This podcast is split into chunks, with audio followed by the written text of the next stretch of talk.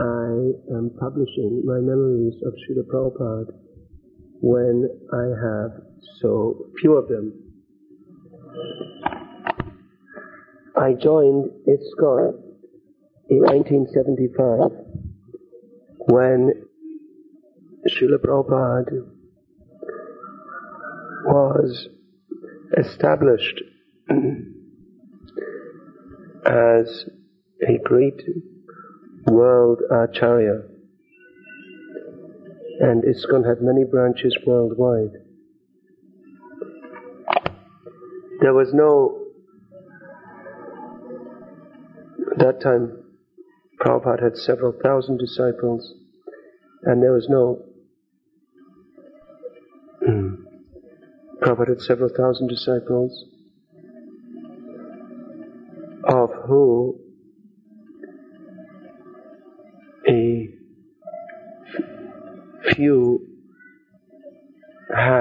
ready personal access to him. For the rank and file devotees, there was no question of just walking up to Prabhupada and talking to him in a very familiar way. We were informed by our leaders that Prabhupada didn't want to be disturbed with many petty or, or, many many ordinary questions that could be answered by his senior disciples, and that he was very busy traveling and preaching and wanted to have as much time as possible free for his book translation, his most important work. So we all respected that. We were told also that by serving Prabhupada, especially by distributing his books, he would be pleased. So we all respected that. And we did get Prabhupada's personal association by seeing him in classes and darshans. In this way, he gave his association his personal association freely to everybody. And he told that what we, we heard many times that serving the Vani is more important than serving the Vapu. So, for this reason, even though I saw Prabhupada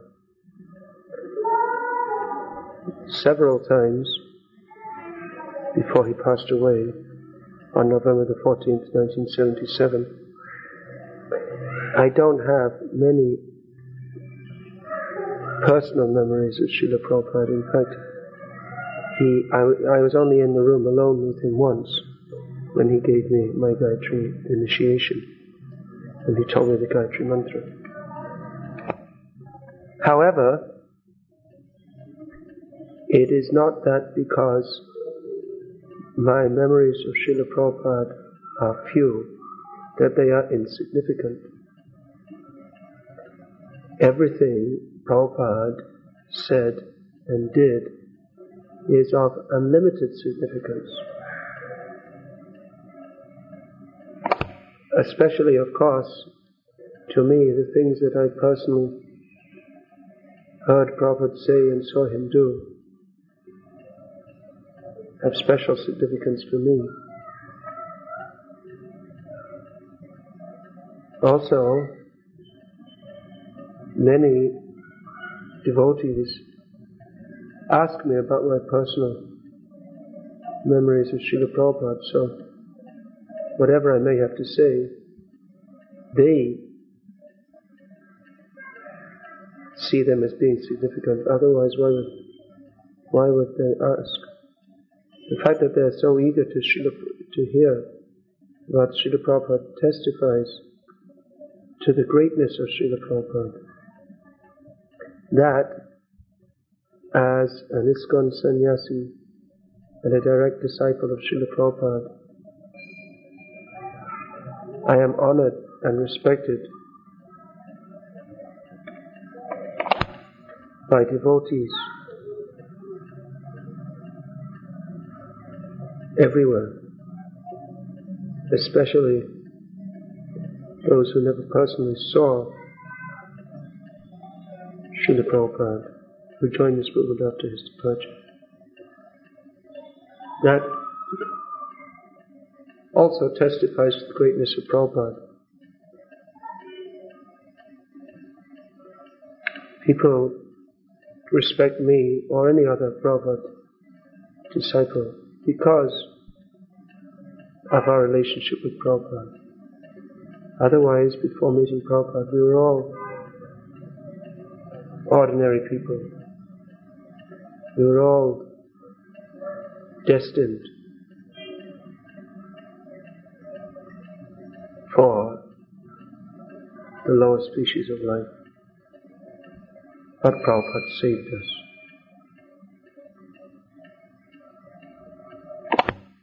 We should never forget that we are all made of Prabhupada's mercy.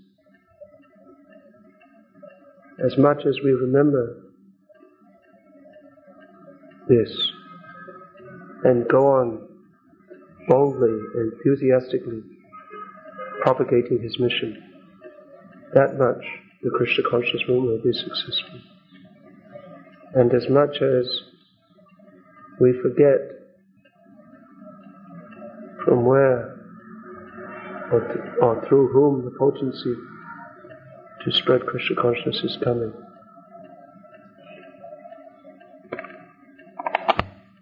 That much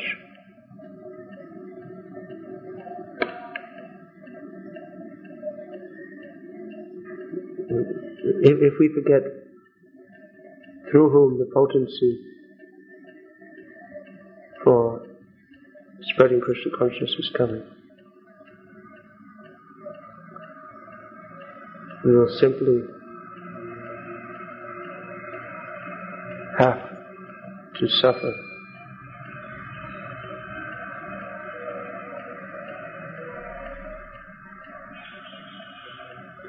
due to not linking properly with the source of all our blessings. Yet another reason for publishing my memories of Srila Prabhupada, even though they be so few, is to encourage other devotees who have personal memories of Srila Prabhupada to publish their personal memories of Srila Prabhupada. Many devotees had extensive association with Prabhupada. Others had less, and others still, like myself, very little. But if everyone publishes their book, if everyone publishes their memories, then we will have a vast treasure house of anecdotes of Srila Prabhupada that will be instructive, informative, and enlivening to all. Therefore, by publishing this little booklet, I would also like to encourage all devotees to also publish their memories of Srila Prabhupada, even those who have very few memories. If there are many such devotees like that, they all publish their memories, then together their contribution will be significant, not only in quality. In quality, automatically they're significant, but in quantity also. If many devotees come together, if many, uh, what to speak of those devotees who had many hours and days and months and years of association. My first I, I first met Srila Prabhupada in the form of one of his books, Krishna, the Supreme Personality of Godhead, Volume 2, with shockingly bright and colorful cover. and a beautiful picture, a beautiful picture of Krishna and Balaram on the cover, and a not less beautiful picture of Srila Prabhupada on the back.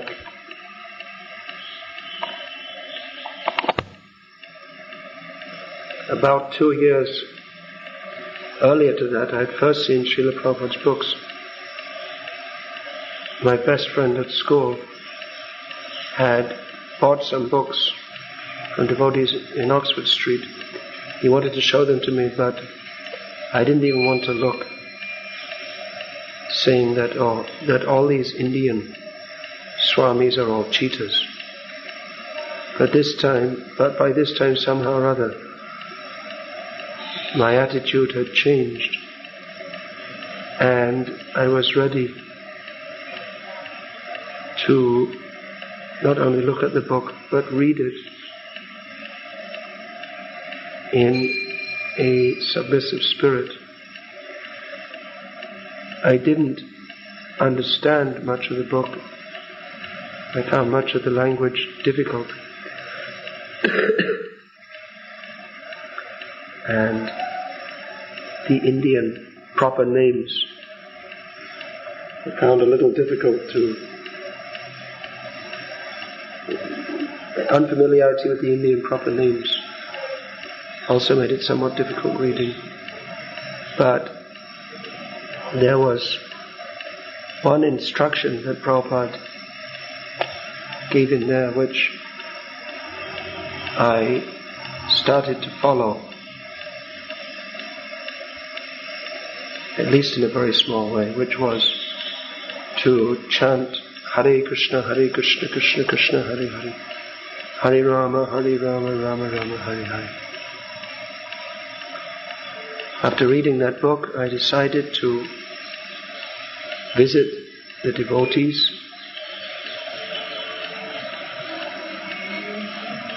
Therefore, I next met Srila Prabhupada in the form of his devotees and his movement.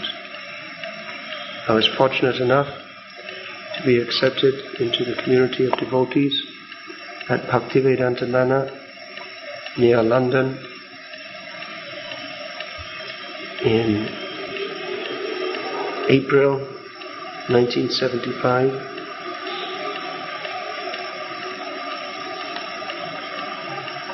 To say that I met Prabhupada in the form of his devotees is not simply, what's the word for that, euphemism, a kind of nice saying.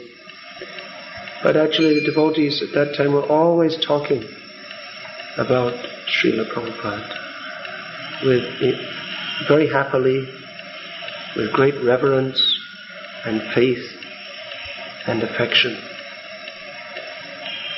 They would teach me philosophy and practical things too, saying that Srila Prabhupada said this, he said to do like that.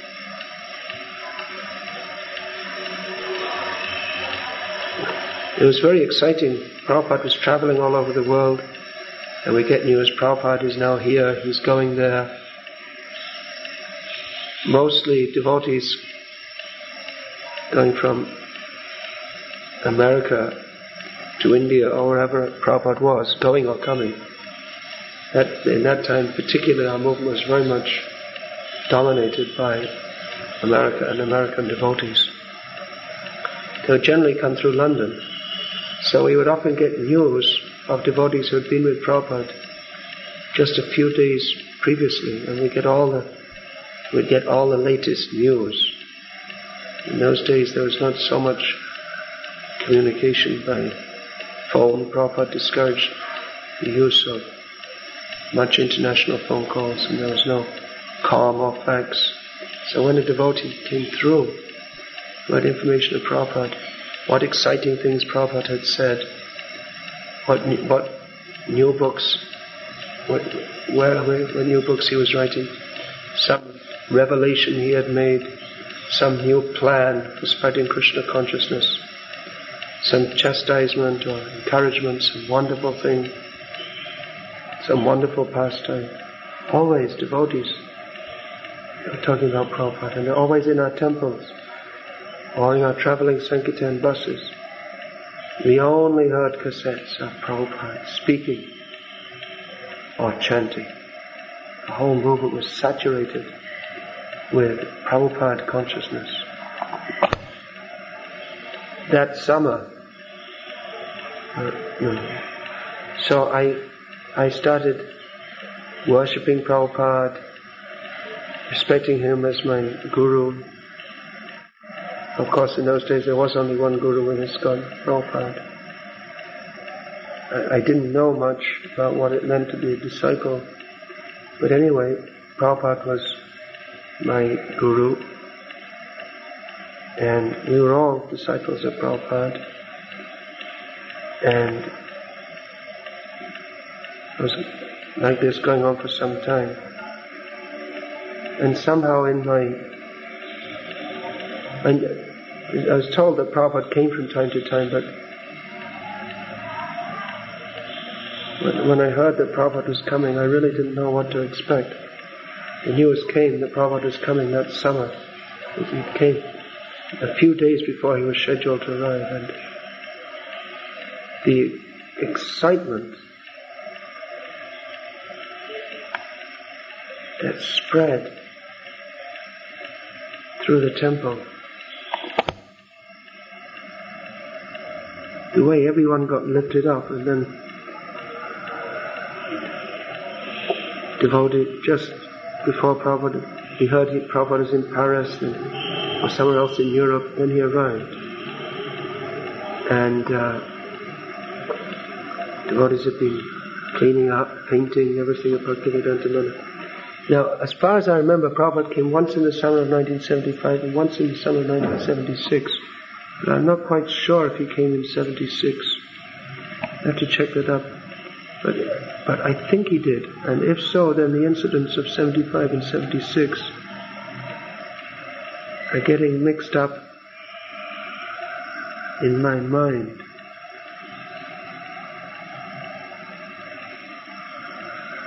Maybe he only came in 75. I'll have to check that out.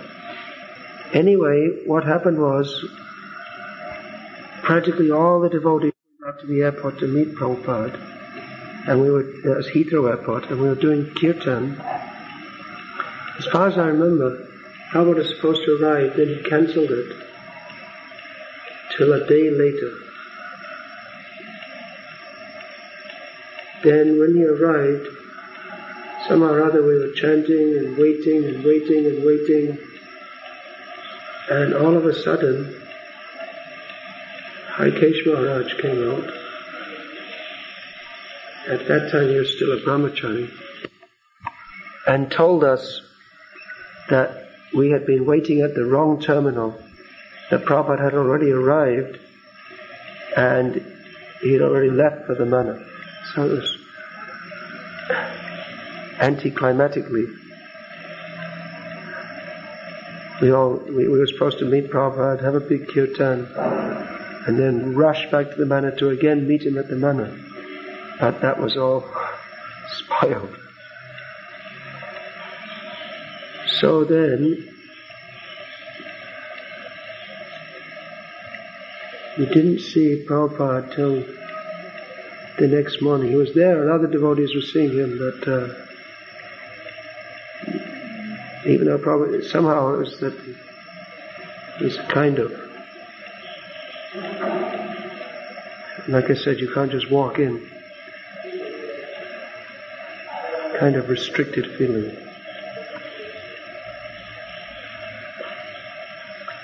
So anyway, I first saw Prabhupada the next morning when he was coming down the stairs at Bhaktivedanta Manor from his personal quarters to take darshan of the deities. Now, my first impression that went through my head for a split second was rather mundane. You can imagine was expecting to see Prabhupada and so many thoughts were there. My first impression was somewhat mundane because I was surprised that Prabhupada looked so short. Actually, from the physical point of view, Prabhupada was quite short, and especially as he was flanked by Harikesh Maharaj, who is very tall, and Brahmananda Maharaj, who is also quite tall and very big bodied. So Prabhupada looked physically quite small. That was the first thought that flashed through my mind because when you hear Prabhupada, how powerfully he's speaking and how he's ordering everyone, uh, he's a very, obviously a very strong personality.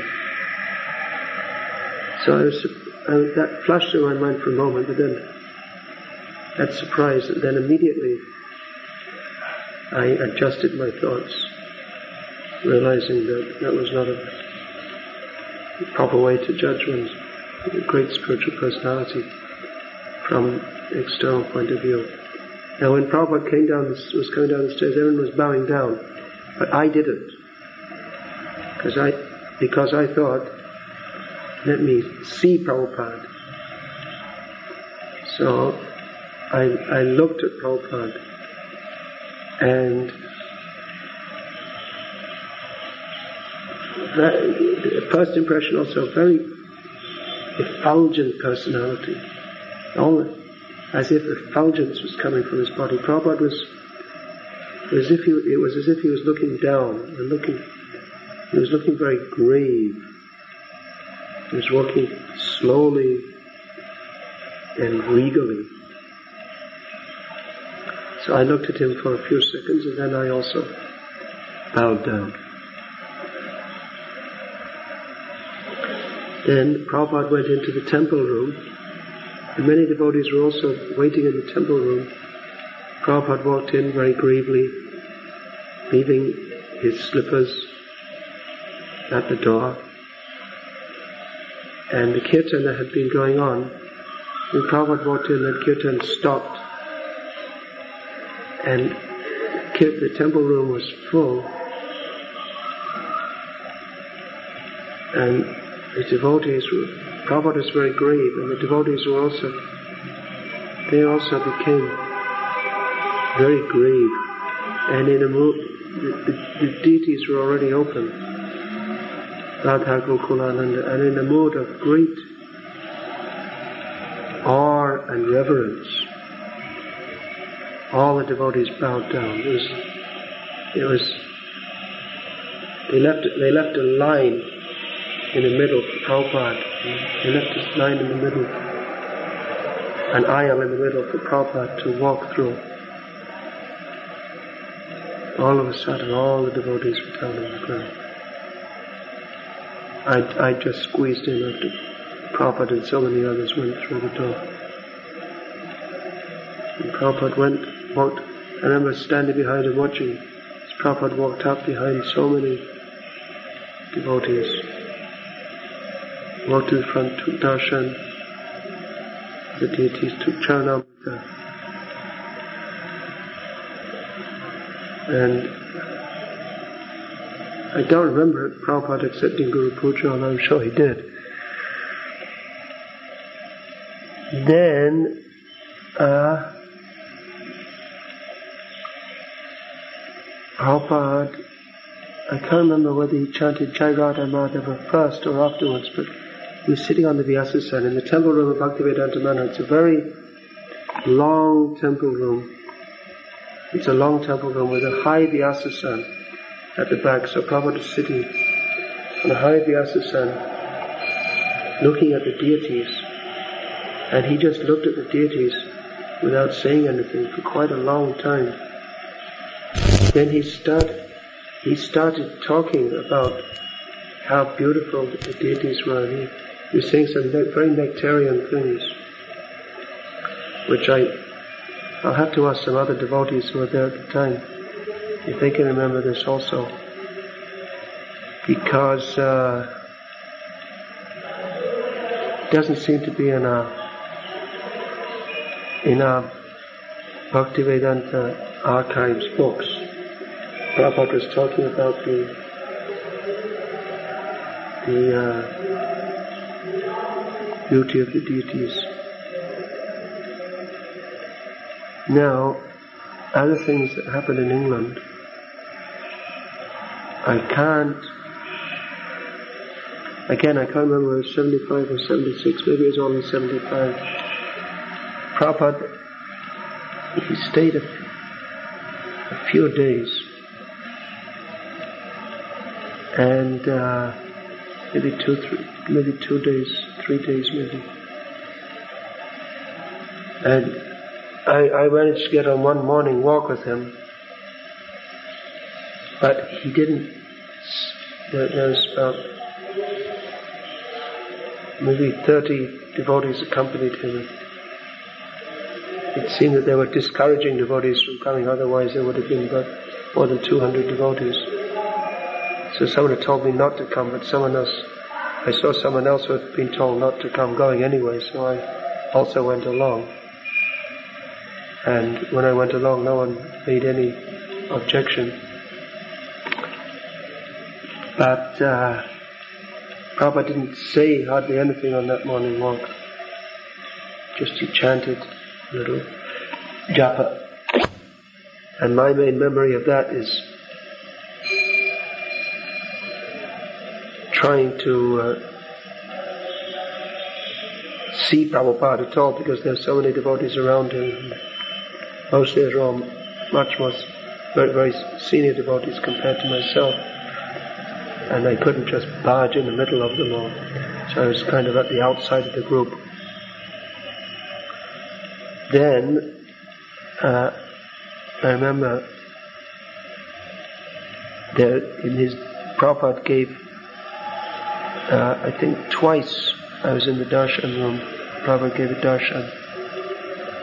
Now once, I remember this, that he, uh, his servant, I think it must have been Nanda Kumar, his traveling servant, was sitting in front of Prabhupada chanting his beads. With his beads, he was holding them uh, in both his hands without using a bead bag. So Prabhupada, darshan was going on. There was some questions and answers. Is devotees darshan. As far as I remember, it was in the morning. And Prabhupada asked his servant, where is your bead bag?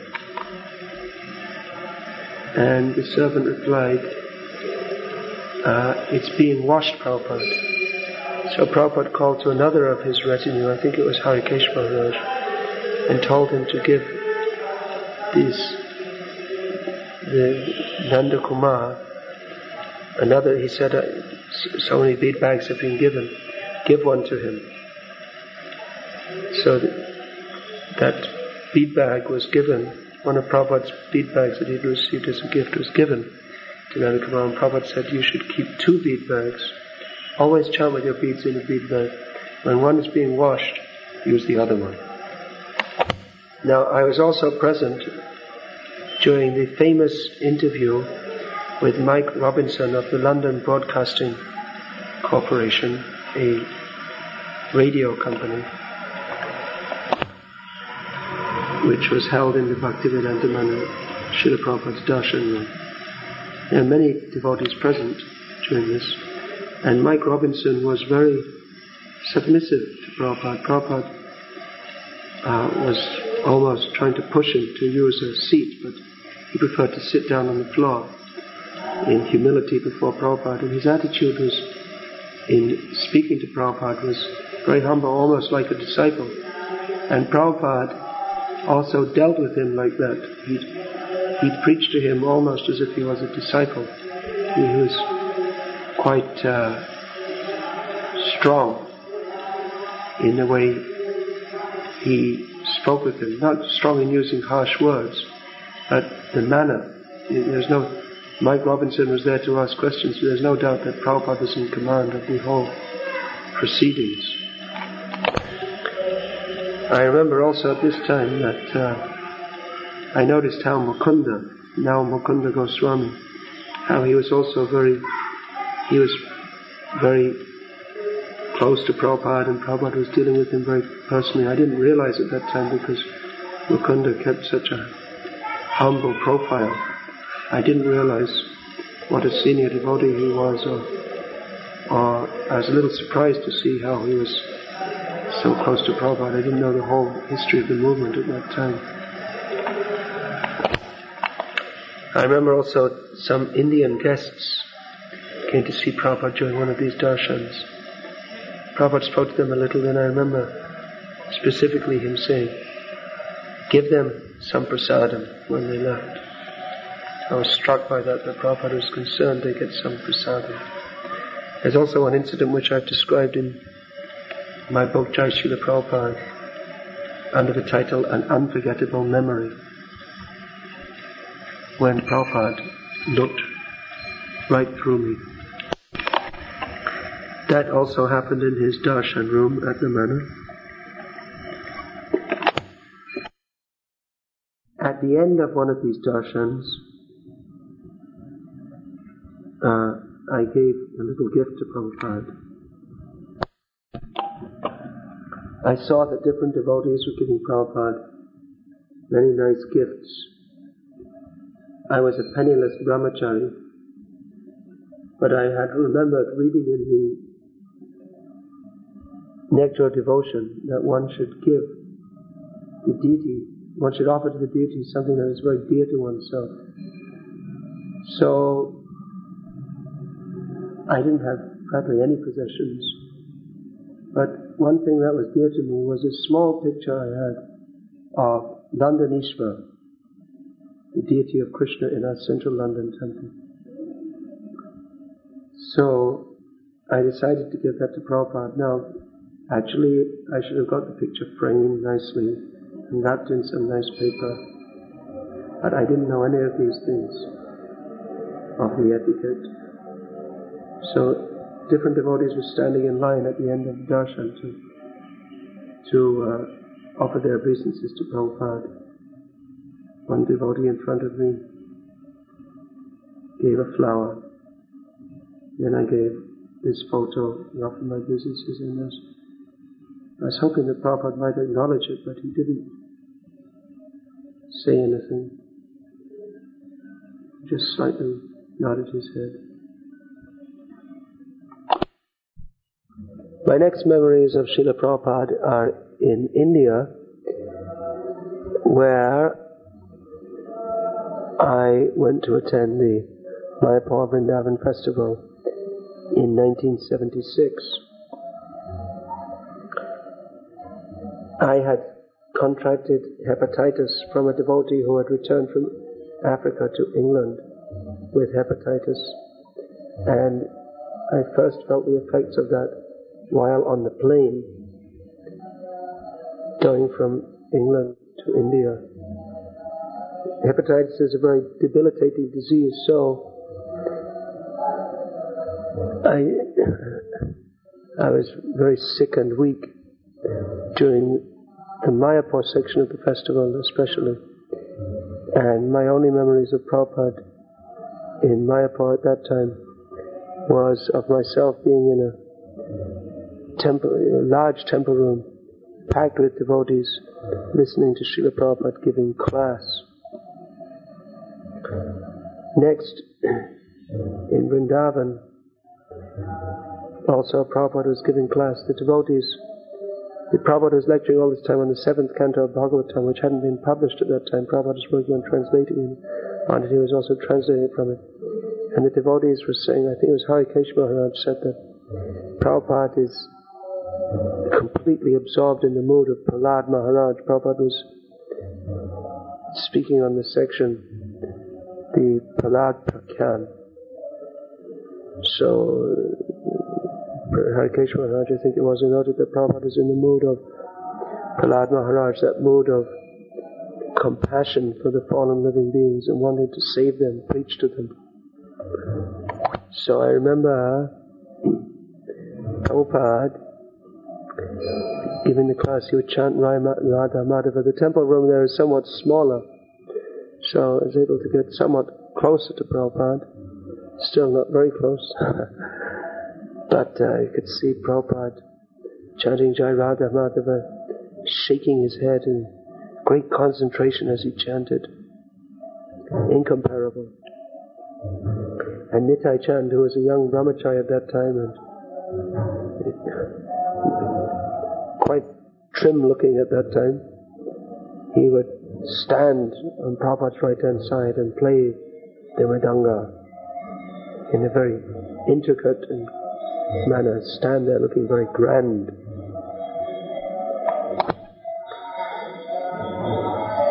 I remember Prabhupada spoke on many things during the festival, but I particularly remember I was somewhat shocked at how directly and strongly Prabhupada was speaking in one particular lecture, which I've looked up in the Srimad Bhagavatam lecture book. This is a lecture on Canto 7 of Srimad Bhagavatam, chapter 9, chapter 9 text 47, on April the 2nd, 1976. Prabhupada was talking about how it's not possible to imitate great devotees like Haridas Thakur and go away and chant on one's own. Prophet said that that will that's not possible for us to do. We have to engage in some active service. He was recommending we should work actively for understanding Krishna. Particularly, he mentioned about book distribution. Now, as far as I remember, this was on the day that we were all scheduled to go on parikrama by bus to Radha Kund. So that particularly struck me how how Prabhupada was speaking very strongly about that. It means the devotees would they'd, they'd attend a class in the morning, all the time program, and they go by bus to different places, and Prabhupada wouldn't go with them, but some senior devotees who are familiar with Vrindavan would speak about some of the pastime places, and mostly we'd read from Prabhupada's books. We, we didn't get into talking about so many so many different pastimes, but mostly everything was told was on the basis of Prabhupada's books in those days. So uh, Prabhupada was warning like that, and I'd heard, this could be checked, but I'd heard that Prabhupada had said that if you think you can sit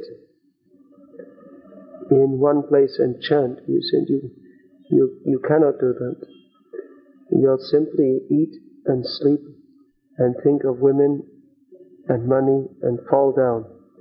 Prabhupada had said, uh, I'd heard this, Prabhupada had said this at this festival, warning devotees not to be lured into the kind of Babaji life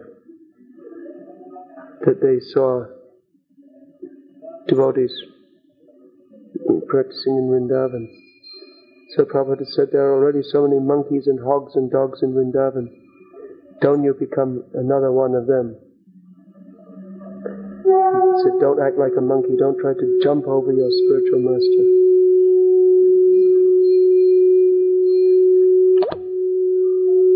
At that festival also, Prabhupada held a, a big initiation ceremony. There's a photo of that in Transcendental Diary by Hari Sauri Prabhu, I think volume 1, in which I was seated in the front row. There are many devotees present. There are many devotees who are getting initiated. Uh, I took, I got Gayatri initiation, and many devotees were initiated. Many other devotees were present. I was held in the courtyard of Krishna Balaram Temple, which was practically full. Now I remember it was hot sun. This was early April, and the sun was quite hot. And Akshayananda Swami was doing the fire sacrifice, and Prabhupada was sitting on his microphone as Prabhupada is sitting on his Vyasasan.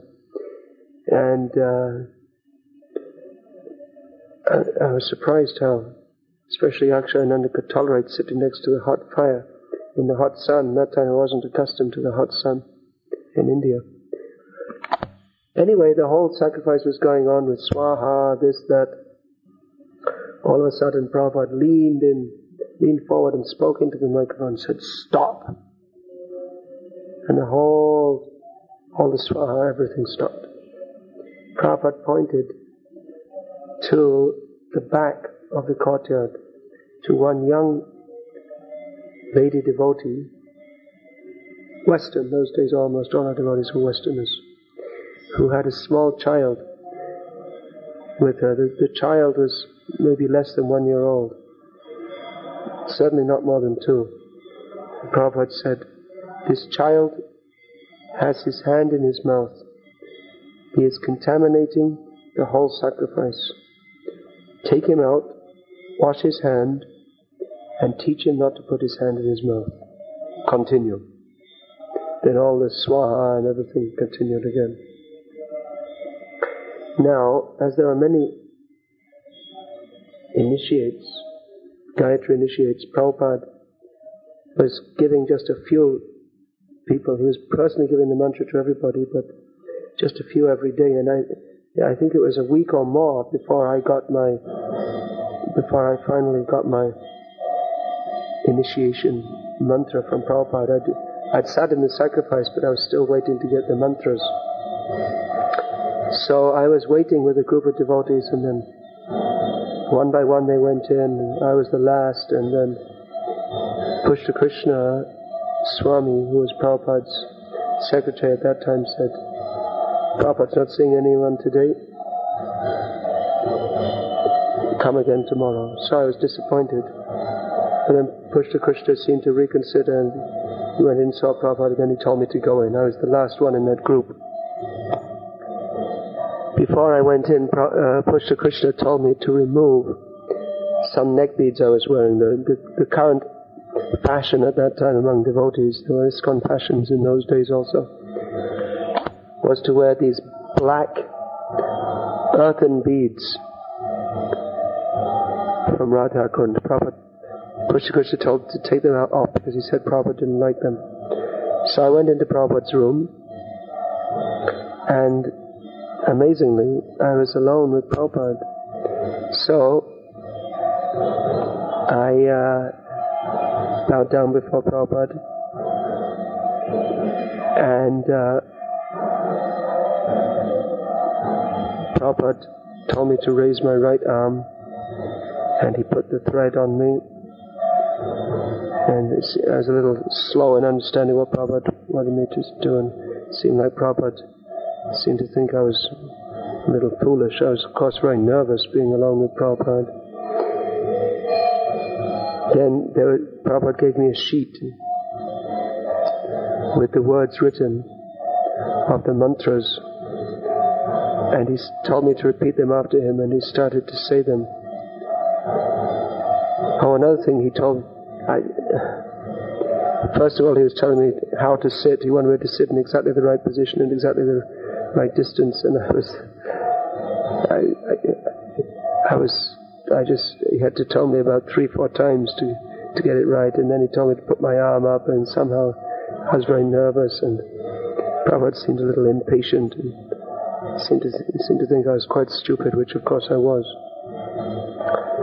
So then he, uh, started, he gave me the sheet and started to say the words one by one. Now I had prided myself upon, upon being quite good in Sanskrit pronunciation, so I was a little peeved when almost every word Prabhupada corrected my pronunciation, sometimes two or three times, but then after, after going through one or two mantras, Prabhupada stopped correcting me, like he seemed to think it was kind of like a hopeless case and just let me go on with my mispronunciations. So then we went through the whole ten mantras. Sorry, seven mantras. And Prabhupada told me, showed me how to count with the fingers, holding the thread, and told me to chant these mantras three times a day, morning, noon, and evening. And Prabhupada asked, Do you have any question? Now, we had myself and some other devotees had heard. We were very, myself and Satyaparka, my godbrother, we, we joined more or less the same time in London. And we were friends on book distribution, and we'd come together to India, having been promised that the top two book distributors could come to the Mayapur festival. So we were together in India also, and we'd heard that in the Hari Bhakti Vilas it said there are so many rules for chanting Gayatri. You should chant within a certain time of the sunrise and sunset, and the certain time when the sun's between the sun reaching the meridian and again coming down from it. should be quite exact about the, the time when you chant your Gayatri, and there are different rules. Standing, sitting at different, standing or sitting at different times, facing in different directions, which direction your thumb should be in, whereabouts you should, the position of your hand at different times during the day. We were quite excited by hearing all these things. We thought it was something very wonderful. Getting this mystical Gayatri mantra, and there are so many different rules which we hadn't seen anyone following, but we thought it, that it might be something very wonderful if we could learn all these rules and follow them. So when Prabhupada asked me, Do you have any question? Then, because I wanted to ask about all these different rules about the direction you faced in and the exact timing. So first of all, I asked Prabhupada, when should we chant these mantras? And Prabhupada just told me morning, noon, and evening. But my intention was to find out exactly when. So Prabhupada looked at me a little surprised because he just told me chant morning, noon, and evening. And then I asked him when should we chant, and Prabhupada said morning, noon, and evening. But then I persisted and said, but Prabhupada, is there any exact time when we should chant? Prabhupada looked at me and sternly said, morning, noon, and evening. After that, I didn't want to ask any more questions about these intricacies of chanting Gayatri Mantra. I simply said, yes, Srila Prabhupada, and feeling very foolish, which I was, I offered my obeisances and left his room.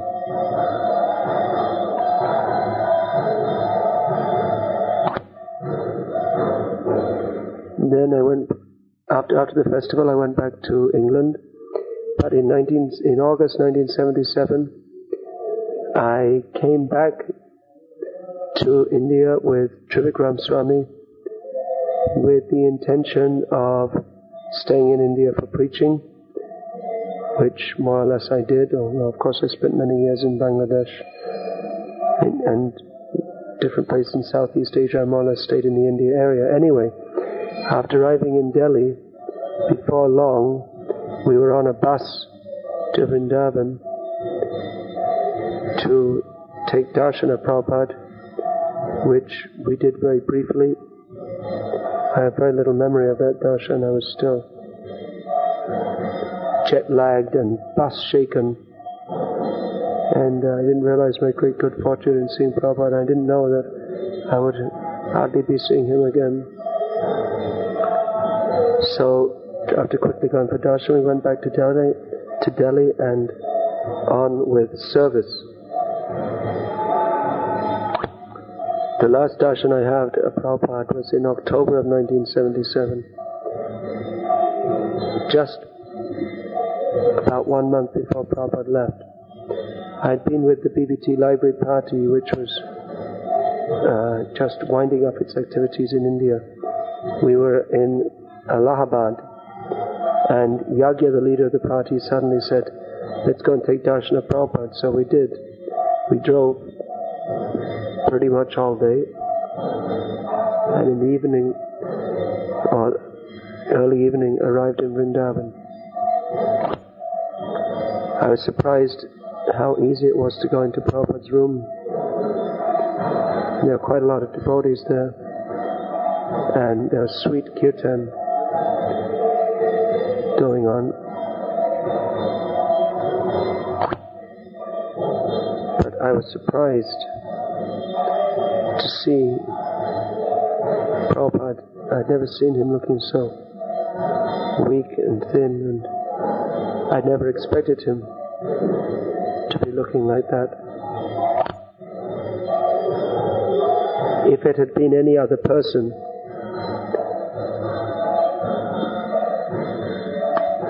anyone would have said that this is a person who's about to leave their body. But in Prabhupada's case, my, but, but seeing Prabhupada myself and as much as I know most other devotees, we never thought that Prabhupada was going to leave. So in one sense we weren't so disturbed by seeing Prabhupada that we thought it was some kind of leela and that Prabhupada was going to recover and lead this movement. We could, we never, it, it was amazing, even though Prabhupada was lying on the bed, he wasn't eating, but uh, we, ne- we, we never could imagine that Prabhupada would leave. We just didn't think it was possible. It just didn't even enter our, just didn't even enter our thoughts. There's, there was no question of ISKCON without Prabhupada being personally there to lead us and guide us. Anyway, that evening, Prabhupada sat up in bed, which means he asked some of his disciples to lift him up and sit him up. And he took something to eat. I can't remember what it was. And he was going to take something to eat.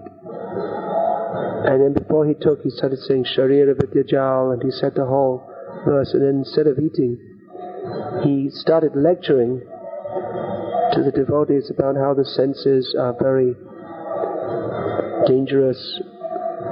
He was speaking very slowly, but with spiritual vigor. Now, I didn't know this until many years later, but actually, this was the first time that Prabhupada had eaten anything for quite a few weeks. So, this was quite an event. But what struck me was that Prabhupada, after he'd been preaching so many years all over the world, and here he was with so many senior devotees from all over the world in Vrindavan, and he was still preaching the most basic thing that we have to control the senses. That made an impression on me. However, the next morning I left Vrindavan to join the book distribution, to go to Bengal to join the book distribution mission there. Subsequently spent several years in West Bengal, in, in Bengal, both in West Bengal and Bangladesh. I never physically saw Prabhupada again.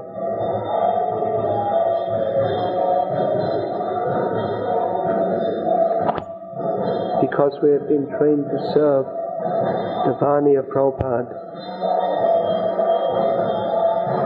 and knowing that Prabhupada liked distribution very much, we felt connected to Prabhupada in executing services in his mission.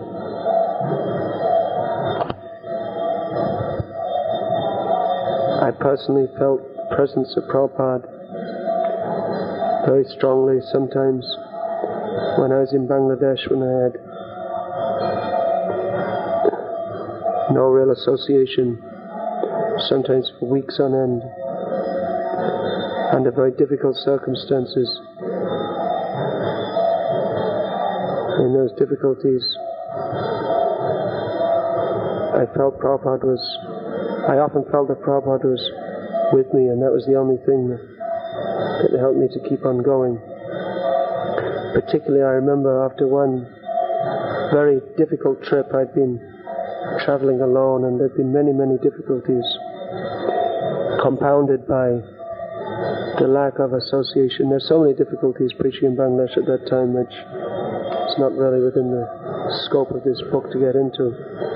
But I remember coming back on a on a crowded, but going back to Dhaka, the capital city where we had our center after being out for some time, alone preaching, and it was an it was an all-day bus journey over bumpy roads in the heat, with a very noisy bus, with people talking loudly and smoking, and goats and chickens in the bus, and I was also feeling sick.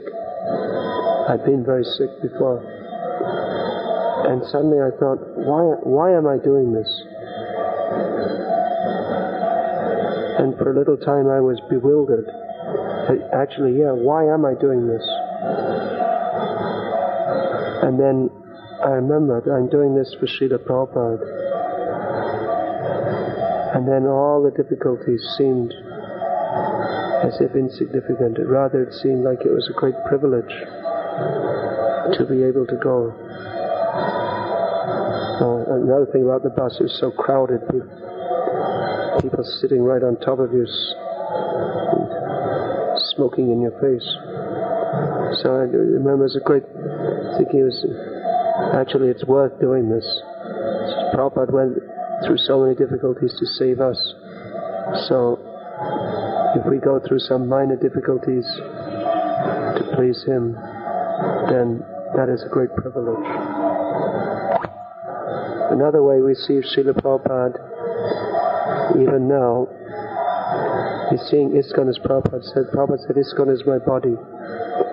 So we always have to remember that this International Society for Krishna Consciousness is non-different from Srila Prabhupada and how much Srila Prabhupada wanted this ISKCON movement to be successful. So there have been and continue to be, and no doubt there will be many discrepancies and difficulties within ISKCON, especially without the, the personal, without Prabhupada to personally chastise us and keep us all in order. We sometimes tend to forget exactly what Prabhupada wanted us to do and how he wanted us to do things. And so, sometimes life in ISKCON has been unnecessarily very, very difficult, but when we remember that Srila Prabhupada considers ISKCON to be non-different from him, then despite all ups and downs, we remember that we have to go on serving within ISKCON and cooperating with all the followers of Srila Prabhupada to try to make his mission a great success, as it surely will be if we always remember that Srila Prabhupada is always with us, particularly in the form of his books, and that if we follow his instructions without deviating from them, inventing anything, changing anything, then we will get all the blessings of Srila Prabhupada and through him all the blessings of the Guru Parampara. And we will never be separated from him. So our memories of Srila Prabhupada are not just these personal anecdotes which have their own particular sweetness and value, but our whole life from now into time immemorial should be always remembering Prabhupada. Krishna says in Bhagavad Gita, always think of me. We cannot think of Krishna. We cannot think of Krishna without thinking about Prabhupada because it was Prabhupada who gave us Krishna. So we are inextricably linked with Srila Prabhupada eternally.